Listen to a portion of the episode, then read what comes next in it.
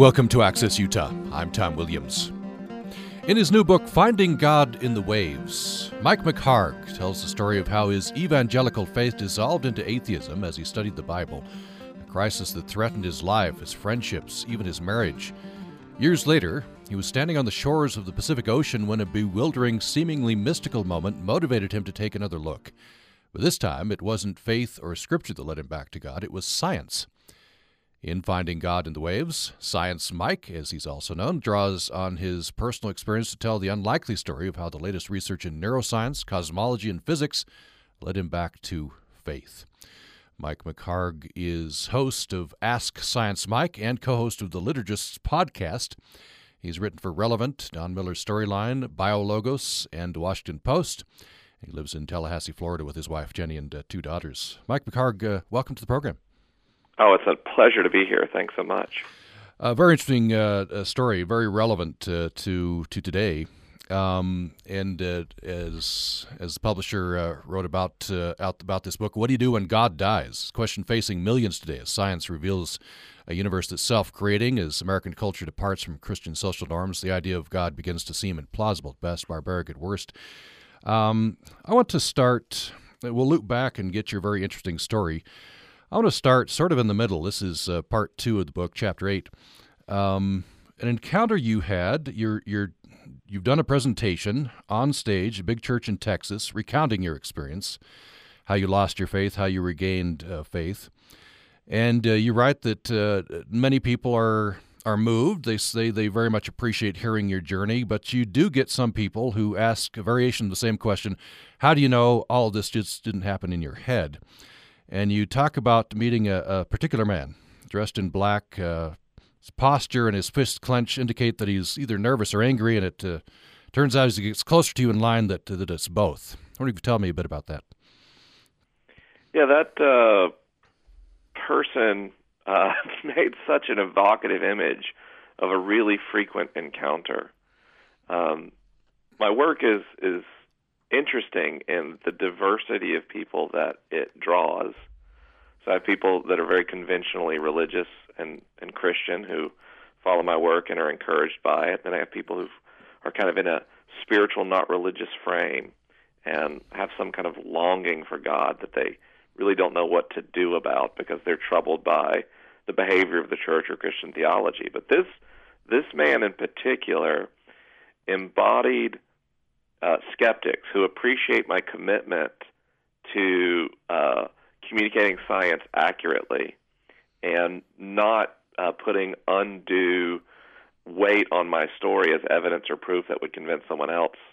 Um, but even beyond that, an incredulity that the experience has any objective value. Uh, that it, it that how can this mean anything? The fact that you had this experience, and aren't there more plausible explanations in the world than God reached out to you? and uh, you know, it was an intense exchange, uh, but one that I have often, and frankly, one that I look forward to. You, you look forward to it. Uh, one of the things that, that, struck me so much about this encounter is that it, it's, it's, it's a metaphor for, uh, on the one hand, you'd wonder why would this person care so much? So much that so that he showed up to your event and waited in line and w- wanted to engage you about this and and express his skepticism. Yeah, and I have four or five folks like that at every event I do. Um, and I, to me, it tells me something that they're there and that they care that much.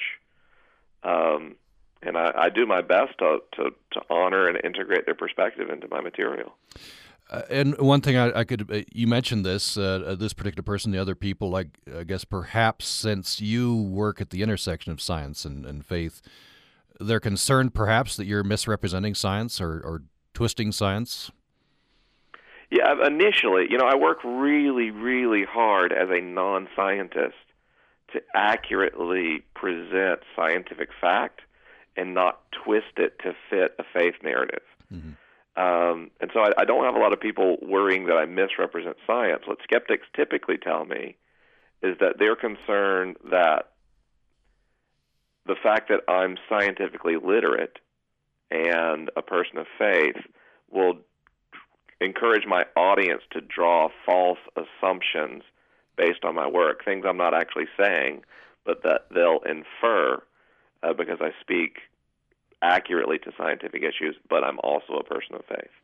The other strain here, and what I'm getting to, the, is this divide. It's, there seems to be a, a, big divide. I don't know if I feel it's growing between science, uh, people who, you know, who, who, believe fervently in in, in science, and uh, people who have religious faith. This particular person is probably stands in for for a lot of people uh, with his beliefs uh, who encountered you at the, in, the, in that Texas event. Um, you know, he indicts religion, and and you heard this from Sam Harris and the atheists. Uh, faith that harbors pedophiles, uh, presses gay and lesbian people, demands everyone else adhere to their ideas about morality. It's it's it's an in, one strand of this is an indictment of, of faith and religion. Yeah, you know, we've reached such a, a point of polarization in our society. And I think the dialogue between people of faith and skeptics is really emblematic of the way we tend to talk at each other instead of to each other, that we're most interested in having the other person understand why we're correct and not interested at all in learning why they hold their position to be, to begin with of having some degree of empathy and understanding about the other.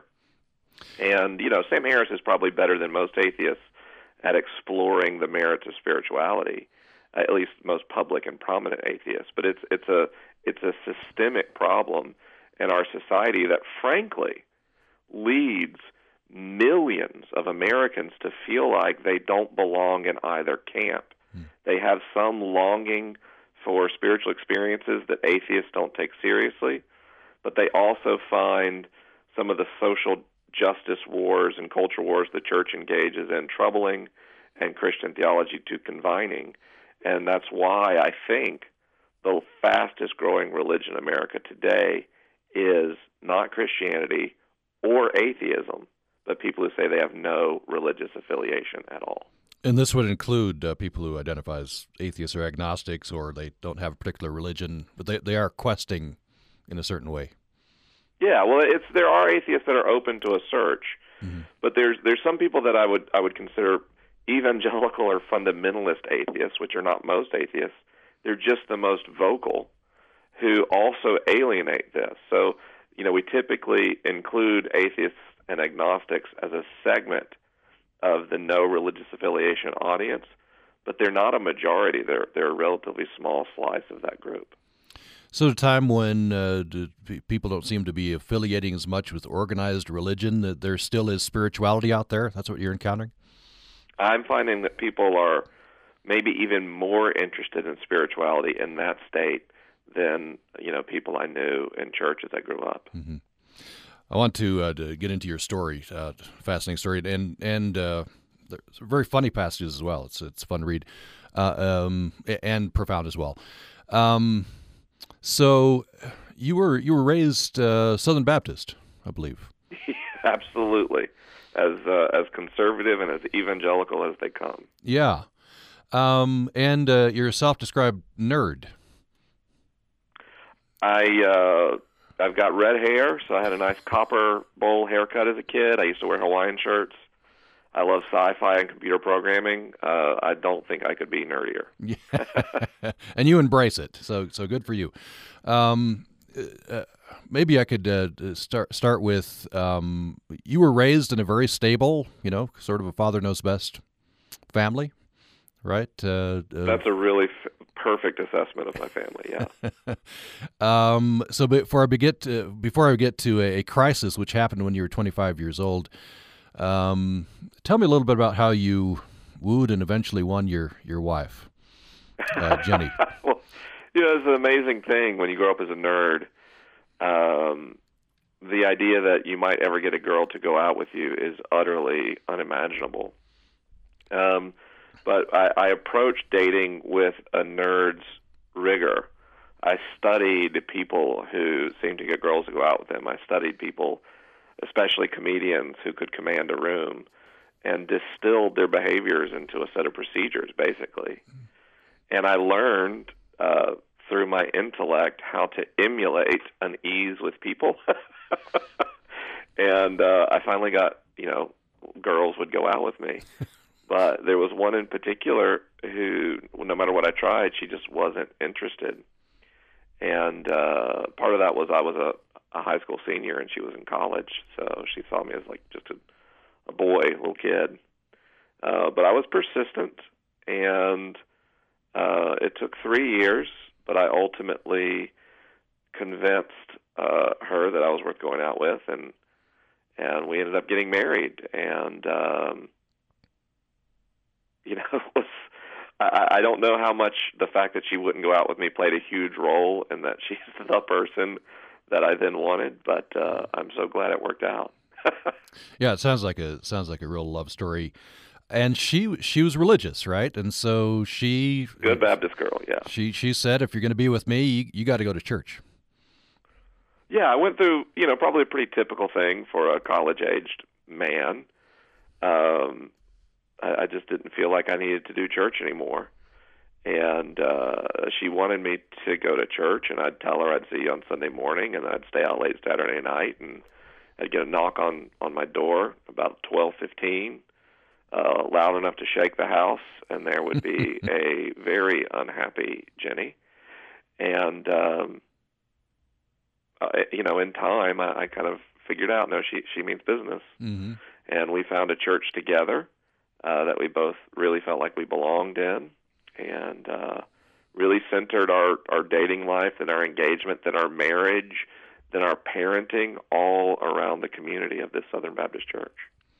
What was your d- describe your experience of faith at this time in in your life? Oh, it was wonderful. You know, so many people have really painful stories about their religious upbringing, and I just don't. Um, I felt like the Baptist Church gave me a tremendous, not only sense of social identity, not just people who were there to grieve when a loved one would die or or, or take care of the family if someone was sick, uh, not just people that we'd have lunch with on Sundays and throughout the week, but also a clarity on what God wanted from me and what was right and what was wrong and who God was.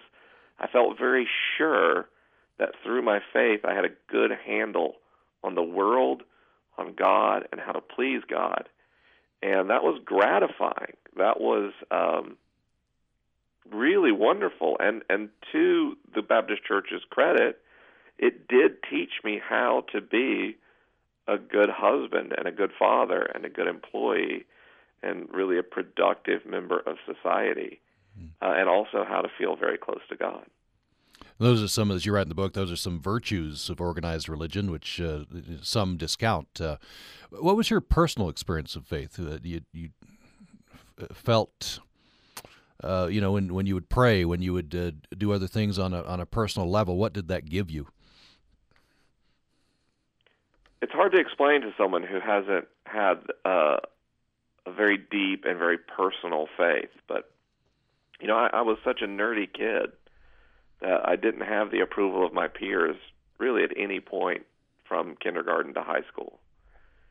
And uh, I'm an I'm an extroverted person. I'm a social person, so I felt very lonely most of the time. And this developed a practice where when other kids would play on the playground at recess, I would go hide so I didn't get beat up.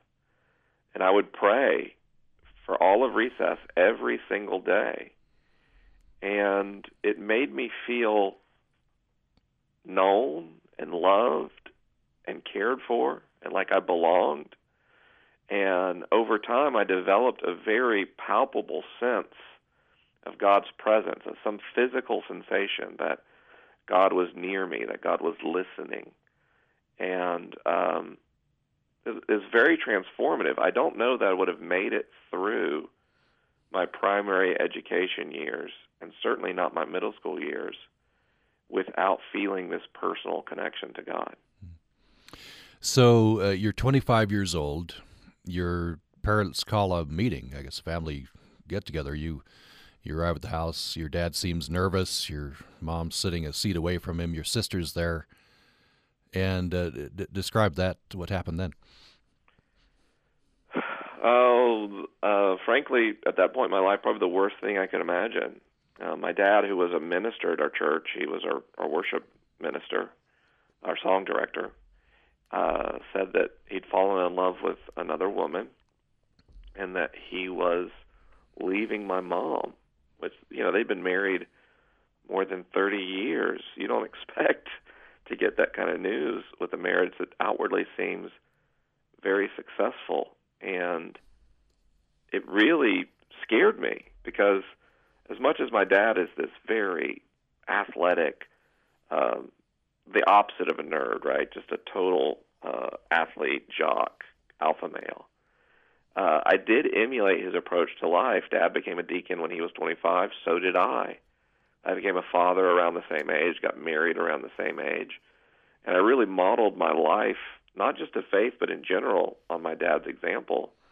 And I remember thinking in that moment, well, if dad could cheat and leave his wife, well, one day will I will I leave my wife? Will I break up my marriage and what will that do to my kids? Mm. And it was it was very frightening and um and it also troubled me as a person of faith because here's my dad who who taught me much of what I knew about living a life centered around God and about the Bible's teachings. Um, and and now here he is flaunting some of the most fundamental commandments we have about marriage, and um, it put me in a state of of real existential vertigo. Hmm you uh, uh, looking back now, you you sort of poke fun at yourself a little bit, but you you lectured your dad, uh, apparently. I did in a very self-righteous way. I told Dad that what he was saying was not part of God's plan for marriage. So I told him we would do a Bible study together. I'd lead him through God's plan for marriage. We would get him back on track with God, and that uh, he was not getting divorced. That wasn't an option. that's that's that's a young person, I, I guess. What, what, what did your what did your dad? yeah, I wouldn't did, dream of that now. Uh, how did your dad um, respond? Oh, he, he's um. Wait, I say that again. Uh, how did your dad respond to that? Uh, we're we're going to read the Bible together. We're going to get you back on track. Total bewilderment. Um, I'd never stood up to my dad once. And here I did it with great authority, obviously because I felt I was speaking on God's behalf, the ultimate authority. Um, and so, but, but he, he agreed. He, he, he said, okay, we'll do that. Yeah, and I guess that's a father's love, right? Right there. But it, I, I, I'm guessing it didn't work. It did not work. It did not work in more ways than one. Uh, one, like my parents ended up getting divorced regardless. Uh, and as I went on this quest to study the Bible so deeply I could answer any question my dad may have, um, I actually read the Bible four times in one year, trying to basically memorize it. Um, the outcome of that intense Bible study was I, I lost my faith and became an atheist. Uh, and that uh, the chapter is called "Binge Reading the Bible." I thought that was a good, good title. Um, l- let me, and I want to, I want to get to that. Uh, how how this dive into the Bible, which you thought would help, um, ended up uh, leading you to lose your faith. Um, I, I, want to back up just parenthetically because this is just too good a story to, to not have you recount. You, you illustrate just what a tough guy your dad was, how much you admired him. Uh, he at one point impaled himself on a fallen tree. Yeah. And and just and then just calmly took himself to the hospital. Tell me that story. Well, you know, my dad is just such a rugged person that when he's not working, he goes home and works our family farm. And he was out clearing timber, so trees fall down, they fall over roads, they fall in the, the rows between the planted pines. And he was trying to clear this this timber, and uh, one tree, I mean a, a dead tree, passed underneath the front wheels of the tractor and then kind of kicked up and uh, impaled him through his torso, both entering and exiting his body. And Dad's really quick reflex, so he puts the tractor in neutral before it does anything worse than it's already done. And he can't pull the branch from his body because it's attached to a tree pinned under a tractor, right? So he puts the tractor in reverse and slowly backs away, which, you know, pulls the tree out of his body, starts to bleed profusely. He's our farm, there's no cell phone coverage, so he drives himself to the barn. He packs his wound with towels, he seals it with duct tape, and he drives himself to the hospital where, when a nurse removed the self applied wound dressing, uh, the wound was grievous enough that she fainted. And that's just the kind of person my dad is. He he can push through any pain. He has incredible will and self control and determination, which is frankly why I was so shocked to see that he could that will could lapse um, when it came to an affair. And so this experience obviously was was uh, you know changed your life. It was uh, in part because you admired him so much, and and I, I guess part of this probably is is built on identity, right? That's uh, you and your wife. You built your your family on religion and faith. Your parents had done the same, and I guess the the blended family is is built on religious faith. And and here's your dad violating, I guess, in your eyes, a central tenet of this. Yeah, that's completely. it's the turning point in my whole life. I mean, it was the first time I kind of questioned everything I took for granted. Um, and as I kind of went through this process, I, I understood myself to be going through a very rational, detached, fact-finding examination, and it was only much further into the process that I realized how much of it was was unresolved pain and grief and questions about my identity. Let's take a break. When we come back, more with Mike McHargue. The book is Finding God in the Waves How I Lost My Faith and Found It Again Through Science. We'll talk about how Mike McHargue became a closeted atheist, showing up at church on Sunday mornings, going home afterward to argue on the internet about Richard Dawkins and intelligent design behind the backs of the people he loved most.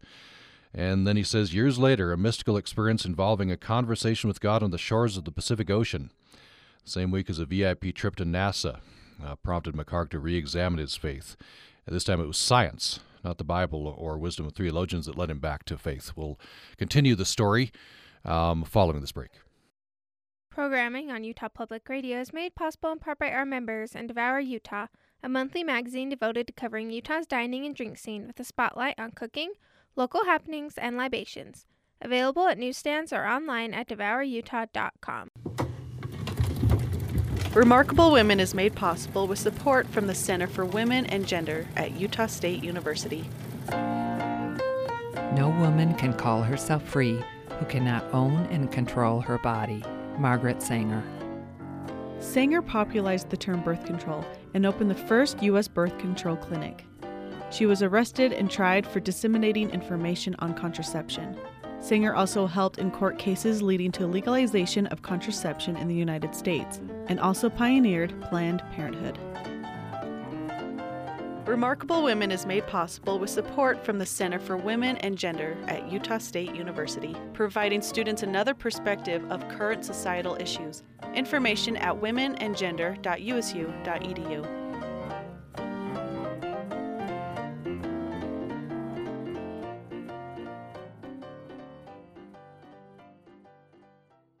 Programming on Utah Public Radio is made possible in part by our members and Utah Humanities, empowering Utahns to improve their communities through active engagement. Online at utahhumanities.org.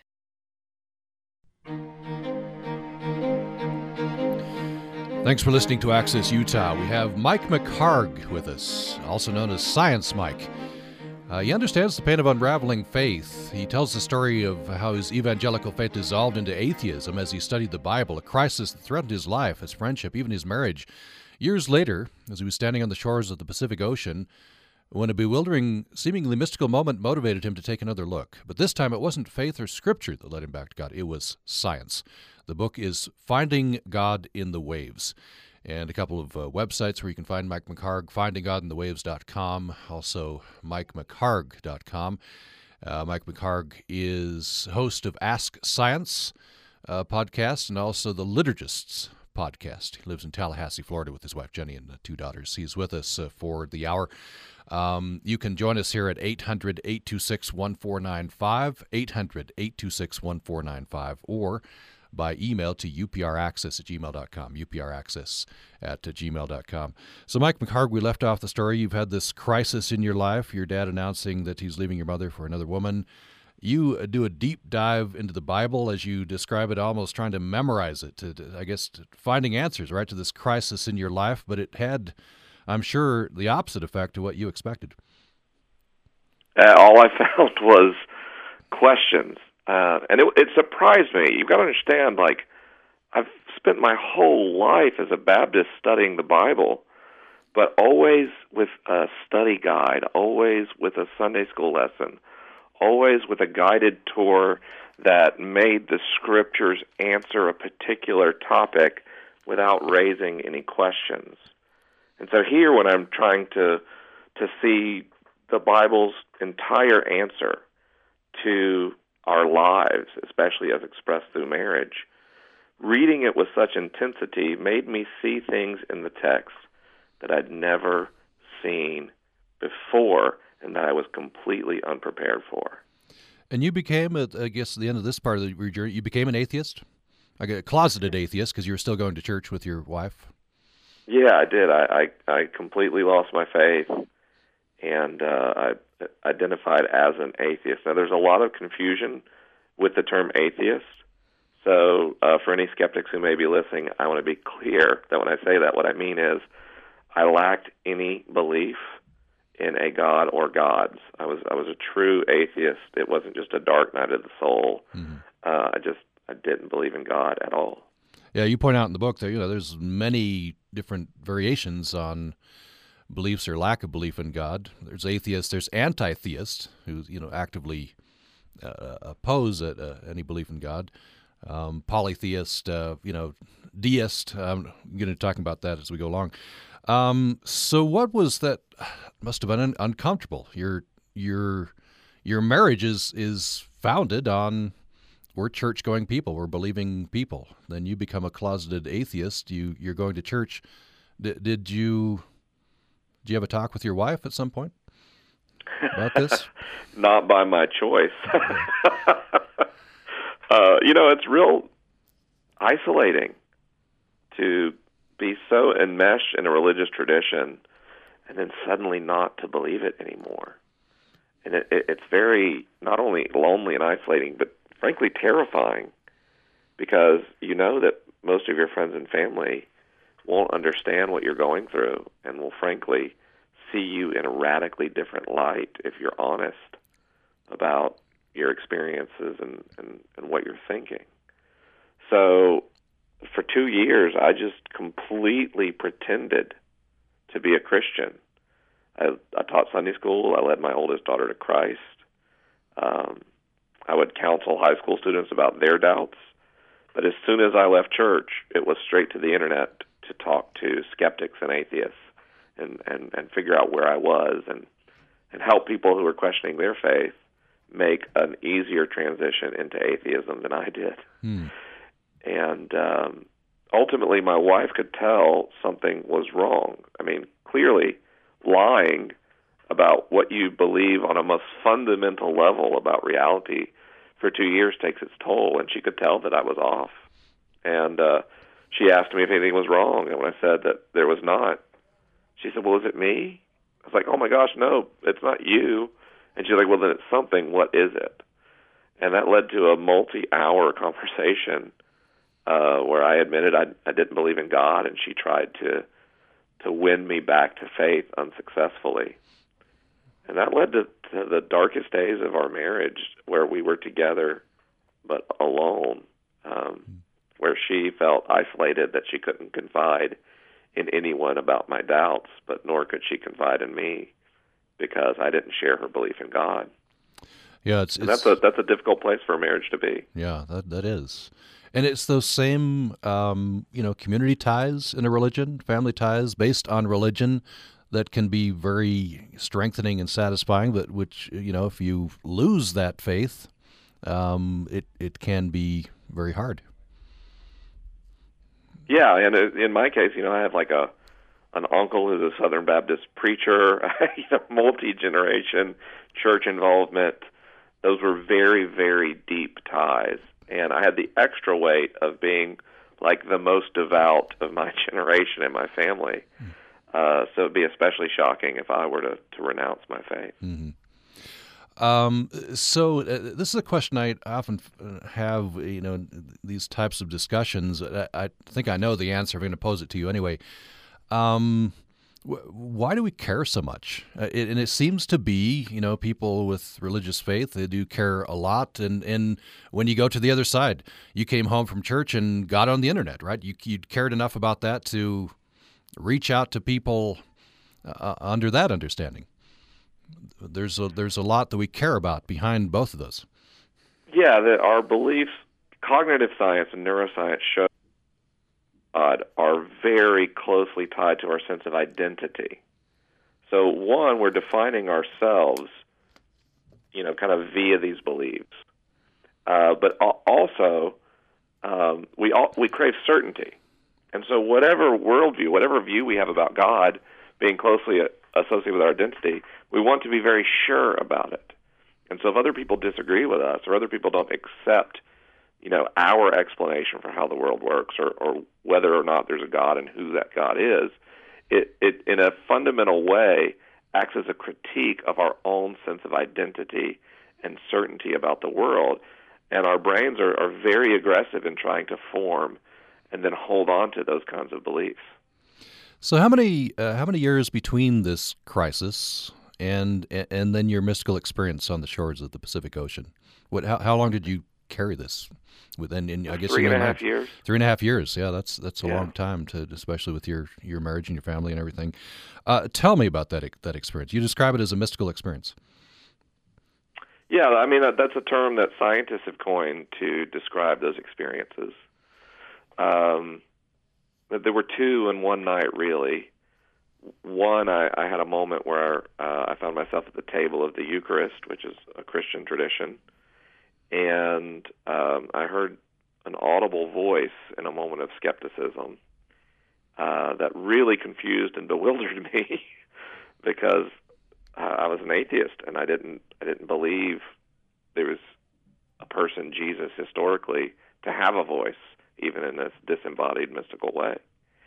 And later that night, because I was motivated by my confusion in that moment, um, I was praying really an accusatory prayer towards God at about two o'clock in the morning on the beach. And uh, in that prayer, I had a very, very powerful experience where I saw a, a, an incredibly bright light that ultimately encompassed me, and I felt warmth, and I felt love. I felt God's love for me, and I felt God's love for all of humanity, and I just was in this almost unexplainable presence for an indeterminate amount of time. I really didn't have any sensation of the passage of time during that experience. And then it was over, and I'm just standing on the beach in California thinking, what just happened? Like, do I have brain cancer? What's going on here? And um, I don't know if you've ever gotten this, but uh, skeptics could say, I don't know if they've said this to you, skeptics could say okay, we can diagnose this. You're in cognitive dissonance. You're you're in distress. Your marriage hangs in the balance. Maybe this is just your brain resolving these issues that you've you've been struggling with.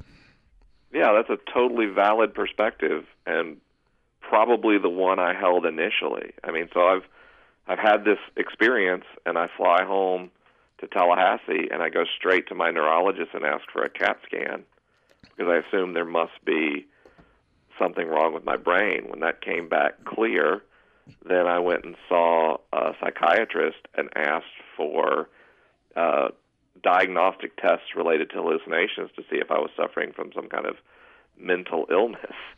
Uh, so I, I approached the, the experience with deep skepticism as well. What were your What were your next steps? That's interesting. You you flew home and went to your neurologist. Yeah, you know, you, you turned to neuroscience. Um, I guess you were you were trying to rule out um, other explanations. What were you trying to do there? Uh, the most likely explanation to me was there's something wrong with my brain.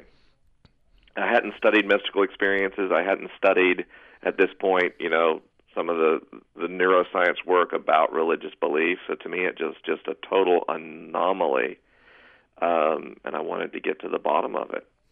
At, but at the same time, I, I was also extremely grateful for the experience and hopeful that maybe something would come of it. So the, the very divided reaction, even even in my own mind.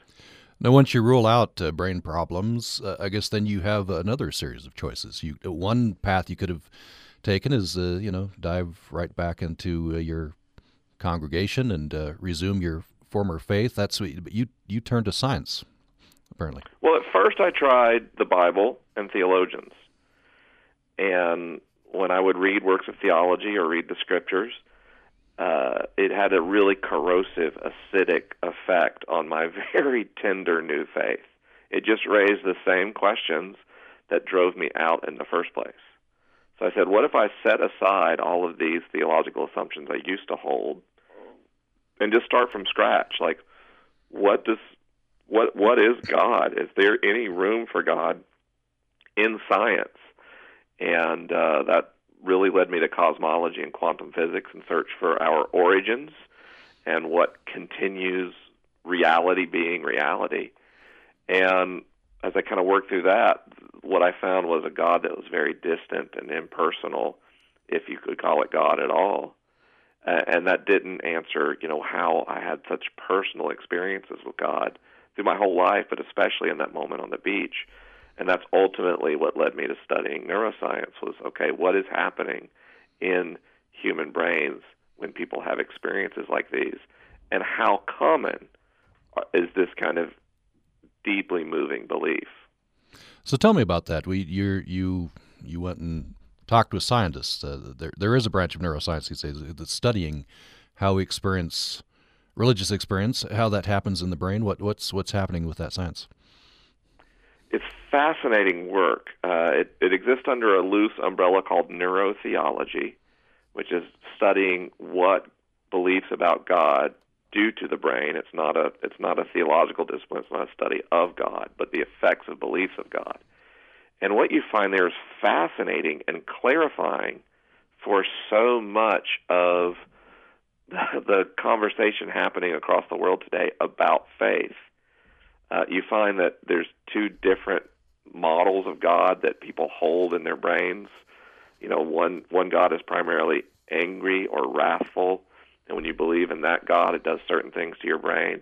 But then you can also view God as primarily loving and merciful, and when you believe in that God, it does different things in your brain. And understanding that really can help inform a lot of the differences between fundamentalist religious sects and more peaceful religious sects mm. that are uh, less frightened of outsiders and, and less authoritarian. Uh, neurotheology can help illustrate why doubt ultimately leads to disbelief and even why it's so difficult for believers to articulate what they believe about God. Because the most encouraging finding I found of all was that people who have very deep, sincere belief about God, if you brain scan them and ask them to think of God, their language center, their temporal lobes, aren't really involved in that process at all. That for someone who loves God very much and believes in God, that belief is much more like a feeling or an experience than a set of logical or linguistic assumptions. And that's why, if you say, What is God to a believer? they kind of stammer and pause because their brain's trying to turn into language something that isn't in the same way that anyone who's ever been sprung with the question from uh, their significant other, why do you love me? And you stammer and you pause. It's not that you don't know. It's that your understanding is so deep in the brain that it transcends language and it takes time to turn that into words. Hmm.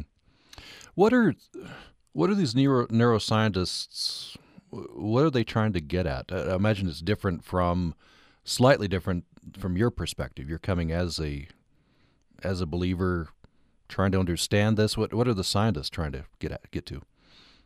Yeah, the scientists, you know, they're they're overwhelmingly not people of faith. First of all, uh, but they're you know you can't deny the impact that beliefs about God have on human society. They are profound. And so scientists are looking what mechanisms cause this belief, what do different how do different beliefs influence behavior and temperament and health and uh, how the brain relates to itself and the different parts of the brain. They're looking as more of a um, diagnostician, looking much more pragmatically into matters of faith, uh, so that we can answer, you know, how and why questions. They're not searching for the truth about God. They're simply looking to see how belief in God affects human beings and therefore human society. If you just joined us, we're uh, talking with Mike McHargue, also known as Science Mike, and he's host of the podcast Ask Science Mike, also the Liturgist podcast, and his book is Finding God in the Waves How I Lost My Faith and Found It Again Through Science. And uh, he's with us for another about seven minutes here. I want to talk a little bit about the idea of certainty. You write in the book that our Western culture wants a clear winner. A lot of this has to do with our neurological craving for certainty. But when you get into uh, you know questions of faith, um, th- th- that's intention with certainty. Absolutely, yeah. You you, you uh, when you really start to explore deeper ideas of faith, one of the side effects can be that it it sweeps your certainty away, and a lot of people just aren't ready for that uh, that loss of control. Hmm. I wonder, um, very interesting passage in your acknowledgments. You acknowledge several people, including your wife and mother. And you say, without your wife and mother, this book would have been about how secular humanism can succeed where religion has failed. Yeah, that's uh, that's the personal is universal, right? So uh, I, I'm a person of faith, and I know that a huge part of how I interpreted these experiences is the way that when my wife and mom learned about my doubt, they loved and accepted me instead of rejecting or trying to correct me. And on a larger scale, a problem we have in the church today is if someone seems to to, to push the boundaries of what the church considers right belief, the normal strategy is is to correct, and then if people don't respond, to shun or ostracize people. Um, but my experience and frankly, psychology tells me that accepting, affirming, and including people is a much better response if your goal is to have people believe in God. Again, based on the way our brains form beliefs on social identity, we need to be around people who believe in order to sustain our own beliefs. Hmm. Uh, I ask you to tell me about your, your personal experience of faith and experience of God, you know, earlier in your life. I wonder if you could tell me uh, what that's like. Describe it now. Oh gosh, I feel as close to God as I ever have, uh, but we don't talk as much as we used to.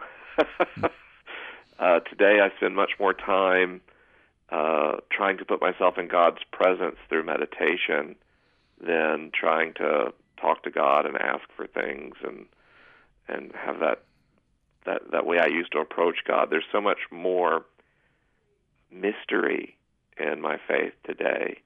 Uh, I have far less certainty about what I believe about God, and yet my faith plays a deeper role in how I view the world than it ever has, uh, because my whole life is in this posture of gratitude toward the gift of life and existence and consciousness and awareness, and even the ability to doubt and ask why, I all view as uh, as a gift, as a journey that's been offered to me by what we call God. We have an email from uh, Glenn, and I want to read that. It's uh, fairly lengthy, but it's very interesting. Um, it, speaks to the, the nones, and you we talked about that. The N O N E S is what we're talking about. Uh, people who describe themselves as having no organized religion, but uh, have a spiritual experience in their lives. And uh, Mike McHargue uh, definitely speaks to to this growing number of people. so here's Glenn's email. He he describes himself as a he says I'm a nunner. He says, My number one disconnect with religion, the creation myths, the evangelical community, is that they all come from a Bronze Age intellect. Whether you believe in Odin, Osiris, Zeus, or I am from the Old Testament, if you ask yourself a few questions, the descriptions become somewhat clearer. For instance, take the Bible. Moses wrote what is arguably the baseline description of God. He wrote that God has lived forever. Asked the question, when was that? The answer is at a time when the idea of infinity was not fully understood or even really codified. So any lifespan uh, over, say, 100,000 would be considered undefined or forever by those people. Anthropologists have used a simple numerical test to define the advancement of societies by defining exactly how advanced their numbering systems are, whether they understood plurality or how far from the number one they go. Some had uh, just the number one, some went to number two, and further, Moses went like this one, two, many. By these standards, could we not suppose that Moses' description was one, two, dot, dot, dot, forever? I realize that in the book of Numbers, he's written down fairly significant numbers as if it was the report of Israelite census, so to speak. That being said, the gulf between evangelicals and their 6,000 year old church uh, earth ideology and the 5 billion year old earth theory the Big Bang, developed recently by science, leaves a lot of latitude for the idea of infinity from the Bible and an acceptance of the science's explanations. This begs several questions then. When was God created? How was the universe created? If Moses did not understand a number so much greater than their highest numbers defined at their time and uh, people he was speaking to could not either.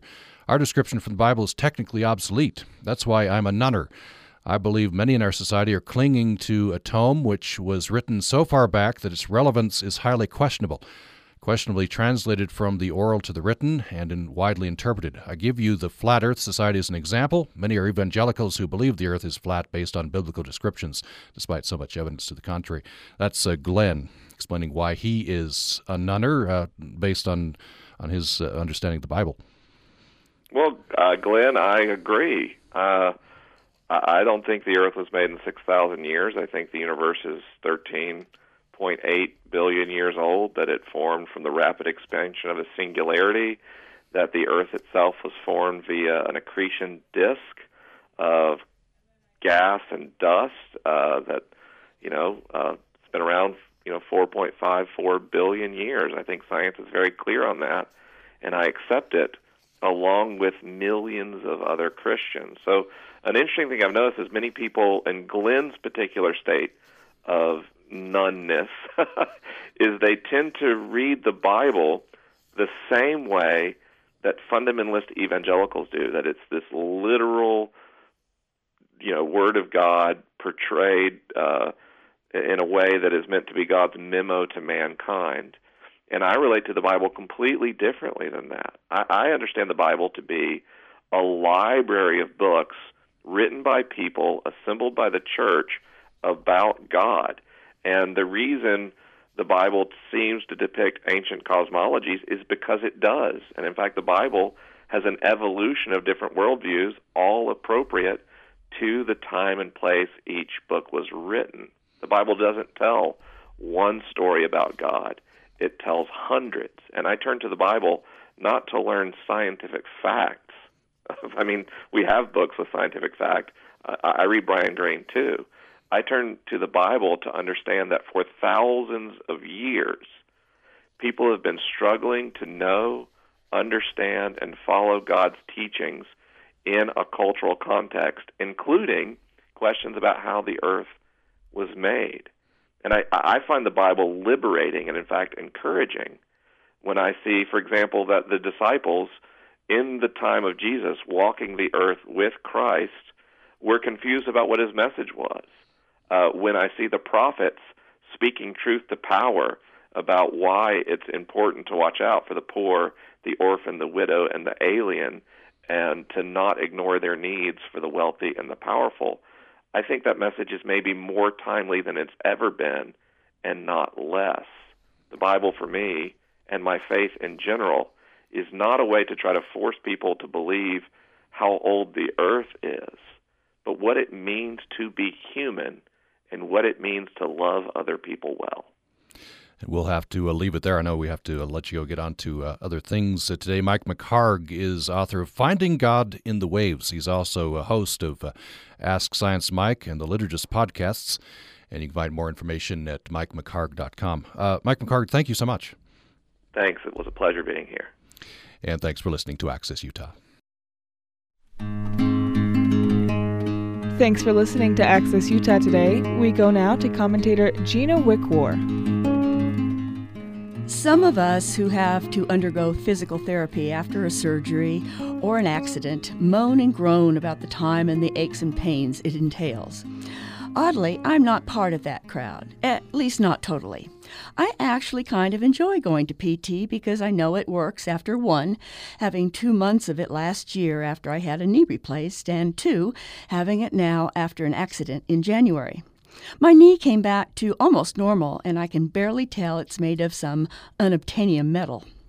My stability is now practically back to normal, and after countless balances on flat balloons, teeters and totters on styrofoam balls, tandem walks that go on for miles, and wobbling through the obstacle courses designed by some malevolent being from the axis of evil, my neck pain is much less than it was because of the number of pulleys and racks that I am invited to deal with, and because the electrical currents that zap the back of my neck seem strangely to give an extra kick to my trapezius muscle. But you know what the best part of PT is? It's all those young people who are earnest, smart, funny, and well trained, and who can pummel your body, screw your head into a machine that looks like something from the dungeon of a medieval castle, and force you to stand on one foot on top of an air filled pillow for a whole minute without falling. All of your challenges are met with a sprightly and eager, good job, even when you had to hold on to a wall or die. These young folks are dedicated, really dedicated to making their clients well again. They coax you, give you encouraging words, check to see if you need a break, ask if a pillow would make you more comfortable as the electrical current shooting through your neck muscles renders you into a globule of quaking limbs. They are interested in the book you bring with you and want to know why it's called Being Mortal.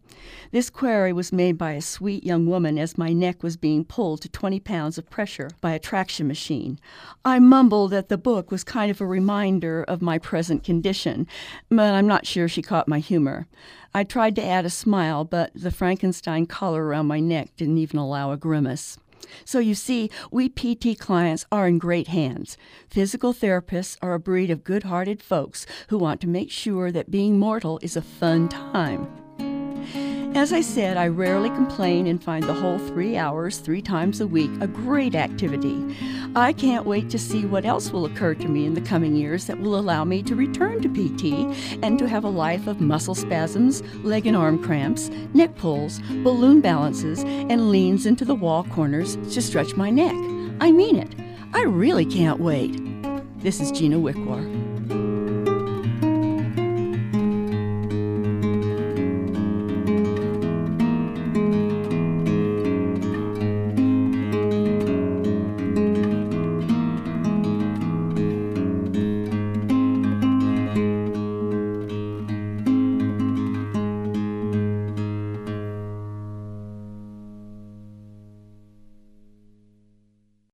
I'm Jeremy Hobson. You've heard the headlines about Obamacare premiums going up 25% next year. In some states, it's even more than that. I think this is a, the key question. If patients start pulling out and you're left with just sick people, it's going to uh, be very problematic. The future of Obamacare. That's next time on Here and Now. Join us this morning at 11 on Utah Public Radio.